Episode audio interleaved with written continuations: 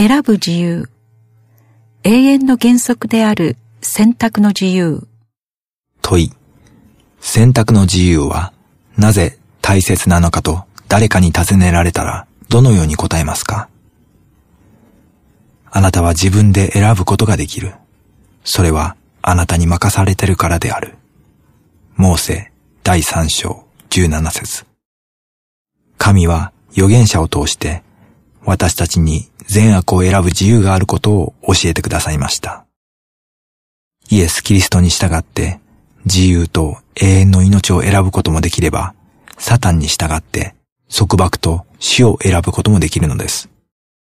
ニーファイだいに章だいに章にじゅうなな節さん章。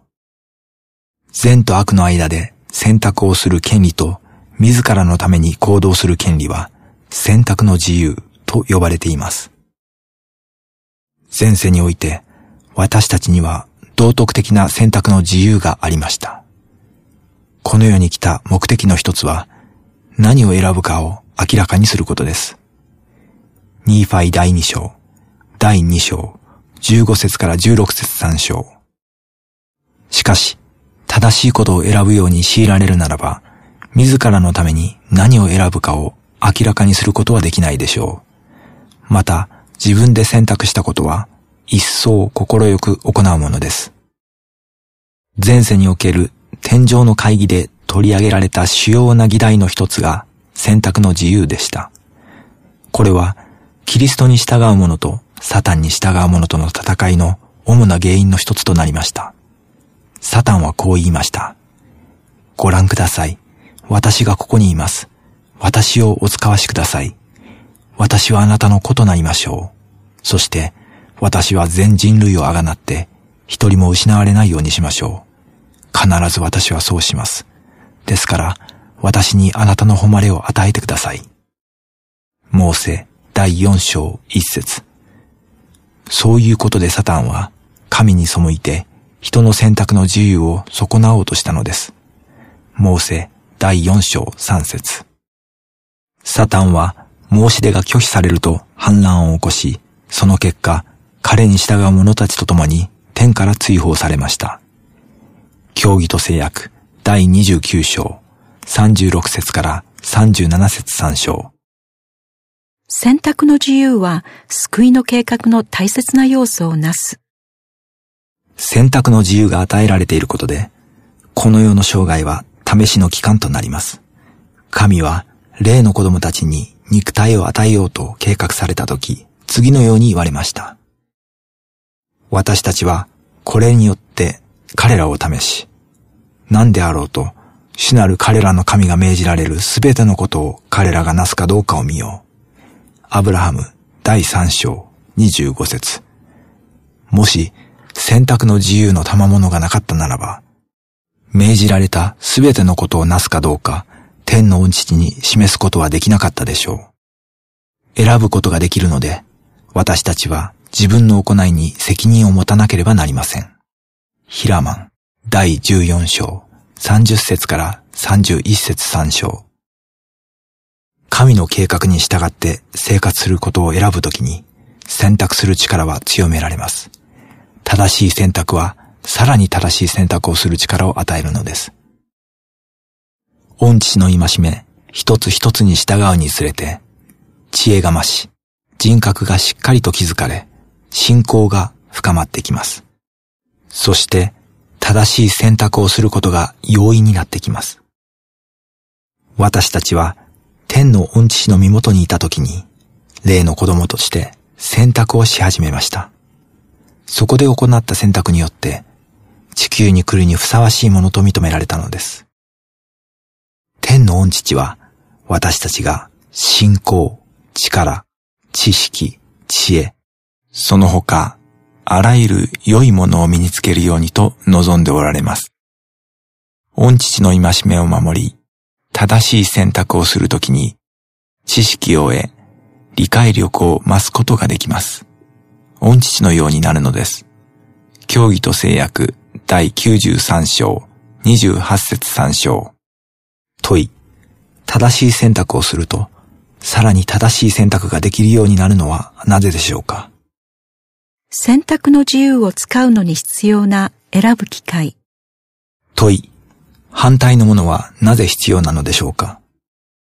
善と悪という相反するものがなければ、義を選択することはできません。モルモン書の中の偉大な預言者リーハイは、神の永遠の目的が達成されるために何が必要であるかを息子ヤコブに語りました。すべての事物には反対のものがなければならないからである。もし事物に反対のものがなければ、義は生じ得ないし、邪悪も清さも惨めな状態も善も悪も生じ得ない。ニーファイ第二章、第二章、十一節。神はサタンが善に歯向かうことを許しておられます。神はサタンについて次のように言われました。私は彼を投げ落とさせた。そして彼はサタン、すなわちあらゆる偽りの父である悪魔となって、人々を欺き、惑わし、また誠に私の声を聞こうとしないすべてのものを自分の意のままに虜にするものとなった。モーセ第四章三節から四節。サタンは全力を傾けて神の技を打ち砕こうとしています。全人類を惨めな状態にしようとしており、すべての人が自分のように惨めになることを求めています。ニーファイ第二章第二章、十八節、二十七節。サタンは私たちを愛しておらず、人のために善を行おうなどとは思っていません。モロナイ、第七章、十七節三章。ただ、私たちを不幸に陥れ、奴隷にすることだけを願っています。多くのごまかしを用いて捉えようとしているのです。サタンの誘惑に屈すると、選べることが限られてきます。次の例がそのことをよく表しています。海岸に次のような立て札があったとします。危険、渦発生のためにこの付近での遊泳を禁止する。これは束縛だと考える人がいるかもしれません。しかしそうでしょうか。選択の余地はまだたくさん残っています。他で泳ぐこともできるし、砂浜を散歩したり、貝殻を集めたりすることもできます。夕日を眺めることも、そのまま家に帰ることも自由です。あるいは、警告を無視して、危険な場所で泳ぐことも自由です。しかし、一旦渦に巻き込まれてしまったらどうでしょう。もう選択の余地はほとんどありません。逃れようともがくか、助けを呼ぶことはできても、溺れてしまうかもしれません。どのように行動するか、選ぶのは自由ですが、行動が招く結果を選ぶ自由はありません。良きにつけ、悪しきにつけ、どんな選択にも自然の成り行きとして結果が伴います。ガラテヤ第ろく章なな節、黙示第にじゅうに章じゅうに節さん章。天の御父はサタンの束縛から逃れる方法を示してくださいました。サタンの誘惑に負けないよう、常に目を覚まして祈り、神の助けを願うことです。第三ニーファイ、第十八章、十五節三章。天の御父は、私たちを耐えられないような誘惑に合わせられません。第一コリント、第十章、十三節。アルマ、第十三章、二十八節三章。神の戒めは、私たちを危険から遠ざけて、永遠の命へ導くものです。賢明な選択をするときに、私たちは生永を得、永遠に進歩し、完全な幸福を得ることができるのです。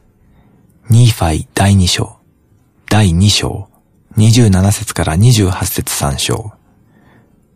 問い、選択を制限することになる行動の例として、どのようなものがあるでしょうか。さらなる自由をもたらしてくれる行動の例として、どのようなものがあるでしょうか。三章聖句。選ぶ自由。モーセ第七章三十二節。地上での生活。試し。アブラハム第三章にじゅうよん節からにじゅうご節、行いにより裁かれる、アルマ第よんじゅういち章さん節、モロナイ第なな章ご節からろく節、反対のものが必要、ニーファイ第に章、第に章じゅういち節からじゅうろく節、善悪の選択、モロナイ第なな章じゅうに節からじゅうなな節、罪は束縛をもたらす。第にペテロ第に章じゅうきゅう節、ヨハネ第はち章さんじゅうよん節、行いに応じて報いを受ける。ニーファイ第に章第に章にじゅうはち節からにじゅうきゅう節、アルマ第よんじゅう章じゅうに節からじゅうさん節。訪問者歓迎のサインがここにもここにも各地の教会堂にあります。皆がこう思っています。ようこそ。一緒に座って立ち上がって祝いましょう。奉仕し、愛し、学び、さらに愛し合いましょう。お互いを家族のように思い、家族のように接しようとしているコミュニティに歓迎します。イエスが教えられたように、互いに愛し合い、重荷を追い合い、そして毎日少しずつより良い人になり、より優しい人になり、もっと受け入れる人になります。イエスがそう教えられたからです。イエスはあなたをより良い人にし、そしてあなたは教会をさらに良くすることができます。